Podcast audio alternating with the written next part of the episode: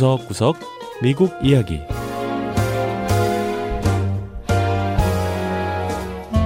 미국 곳곳의 다양한 모습과 진솔한 미국인의 이야기를 전해드리는 구석구석 미국 이야기 김현숙입니다. 미 동부의 대도시 뉴욕에 있는 브로드웨이는 미국 공연 문화의 상징과 같은 곳입니다. 크고 작은 뮤지컬 공연이 끊이지 않다 보니 브로드웨이는 일 년 내내 많은 사람으로 북적이는데요. 하지만 신종 코로나 바이러스가 뉴욕시를 강타하면서 브로드웨이의 공연들도 다 막을 내리고 말았습니다. 자, 그리고 적어도 내년 겨울까지는 브로드웨이가 다시 문을 열지 못할 거라고 하네요.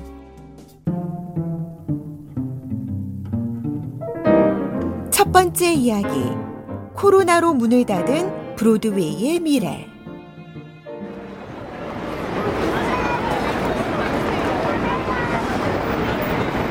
매년 뮤지컬 공연을 보기 위해 천사백만 명 이상이 찾는 브로드웨이. 지난해 브로드웨이가 벌어들인 수익은 십칠억 달러에 달합니다. 하지만 지난 삼월 이후 브로드웨이의 극장들은 문을 다 닫았고 거리는 텅 비었습니다. 브로드웨이 역사상 가장 긴 일 년의 휴지기를 갖게 된 건데요.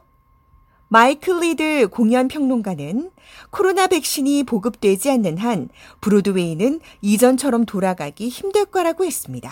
There was no possibility of Broadway or concerts or anything live, any live events coming back until there's a vaccine. 백신이 나오지 않는 한 브로드웨이 공연을 비롯한 그 어떤 현장 공연과 행사도 불가능할 거란 건데요.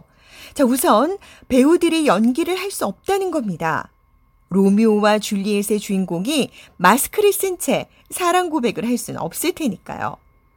거기다 공연의 현장 연주를 맡은 악단의 연주자들 역시 위험한 상황이 될 수 있다는 건데요.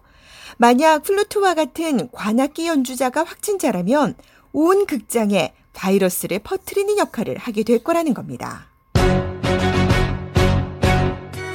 How does a bastard orphan 브로드웨이에서 가장 인기가 많은 뮤지컬, 그러니까 해밀턴이나 오페라의 유령, 라이언 킹 같은 공연은 이례적인 휴지기에도 어떻게든 살아남을 수 있겠지만 좀 덜 알려진 뮤지컬은 결국 공연을 접을 수밖에 없을 거라고 전문가들은 말하는데요.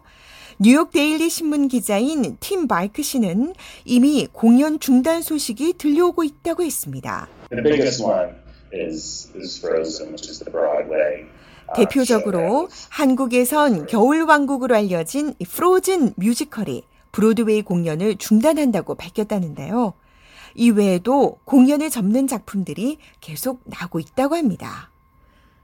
하지만 코로나 사태에서 살아남았다고 해도 극단들은 이 코로나가 가져온 이례적인 상황을 새로운 현실로 받아들여야 한다는 지적이 나오고 있습니다. 공연 입장료는 적당한지, 무대 뒤에서 일하는 사람들, 즉 악단이나 무대 설치팀, 조명 디자이너들에 대한 대우가 타당한지도 다시 검토해봐야 할 때가 됐다는 겁니다. You cannot reopen Broadway when there's a vaccine and say, hey, by the way, Hamilton's back on the boards. And... 리들 씨는 백신이 나왔다고 해도 예를 들어 해밀턴이 다시 공연합니다. 그런데 입장료가 천이백 달러예요. 이런 식으로는 다시 문을 열 수가 없을 거란 겁니다. 입장료 가격도 합리적인 선으로 좀 내려가야 사람들이 찾게 될 거라고 리들 씨는 말했습니다. 하지만 이런 현실은 업계에 부담이 되고 있습니다. 브로드웨이에서 가장 오래된 공연 기획업체인 슈버트 오가니제이션은 브로드웨이에 총 열일곱 개 극장을 소유하고 있는데요. 이미 많은 직원을 일시 해고했다고 합니다. 하지만 리들 씨는 역사를 되돌아보면 다시 회복할 능력이 있을 거라고 했는데요. The Schubert Organization, which is the, you know, the foundation of Broadway, the, the anchor of Broadway. 브로드웨이의 근간이자 지주라고 할 수 있는 슈버트사는 뉴욕을 덮친 각종 위기 상황에서 살아남았다는 겁니다. 경제 대공황을 비롯해 뉴욕이 테러 공격을 받은 구일일 사태, 한창 위험하고 불안해 사람들이 찾고 싶지 않아 했던 천구백칠십 년대에도 슈버트사는 건재했다는 겁니다. 사실 브로드웨이의 위기는 뉴욕의 위기라고 할 수 있습니다. 브로드웨이를 찾는 수많은 관광객이 쓰고 가는 돈은 뉴욕의 주요 재원이자 또 브로드웨이가 창출하는 일자리도 수천 개에 달하기 때문입니다. 브로드웨이는 인근 호텔과 식당 그리고 인근 타임스퀘어 광장의 소매업체들을 먹여 살리는 역할을 했는데요. 이 브로드웨이가 다시 문을 열 때 뉴욕의 거리는 다시 사람들로 붐비는 이전의 모습으로 돌아갈 수 있을 것으로 보입니다.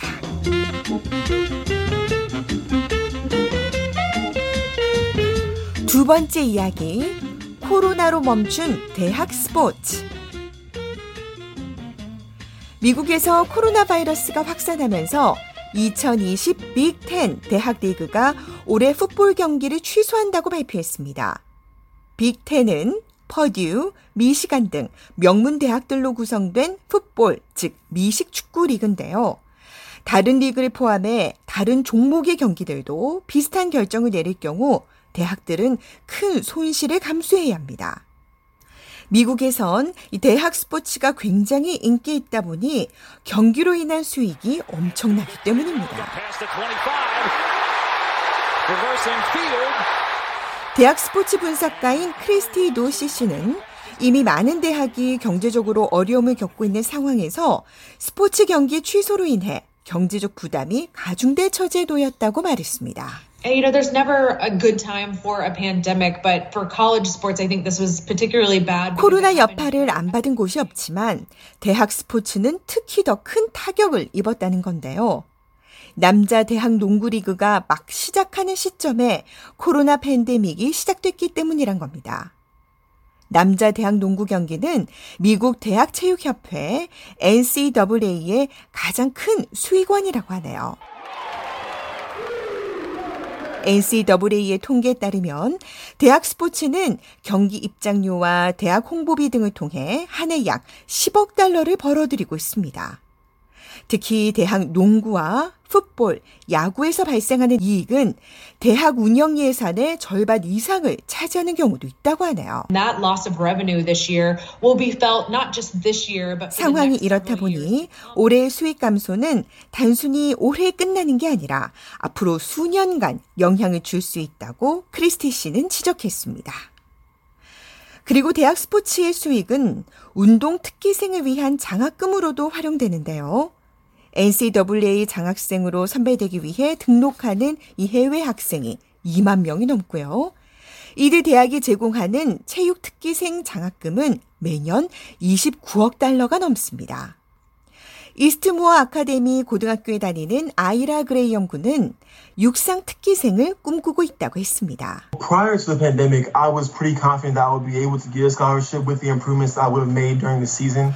코로나 사태가 시작되기 전까지만 해도 경기 시즌 동안 기량을 향상해 체육 특기생이 될 수 있을 거란 자신감이 있었지만 코로나 사태로 인해 경기 시즌이 막을 내리게 됐다고 하는데요. 하지만 결국엔 장학금을 받고 대학 리그에 설 경기력을 갖게 되길 희망한다고 했습니다. 일부 대학은 풋볼 경기를 강행하려고 하고 있지만 대학 보건 전문가인 토마스 후아드 씨는 여기엔 필요한 조건이 있다고 했습니다. 바로 코로나 검사량을 늘려야 한다는 건데요. 대학들이 아직 필요한 검사 장비를 확보하지 못했다는 겁니다. 현재 대학들의 검사 역량을 늘리는 일을 하고 있는 토머스 씨는 하지만 대학들이 경기 취소를 하지 못하는 상황을 이해는 한다고 했습니다. The economic impact to the universities is huge, as you can imagine. 대학들이 입을 경제적 타격이 너무 크다는 걸 알고 있다는 건데요. 또 이미 시즌표를 구매한 사람들도 있는데 표값을 모두 환불해줘야 할지 만약 그 돈을 대학들이 이미 다른 곳에 쓴 경우는 어떻게 해야 할지 고민이 많을 거라는 겁니다. 미국에서 코로나 바이러스가 재확산하는 상황에서 인기 대학 스포츠팀을 운영하는 대학들의 고민도 더 커지고 있습니다.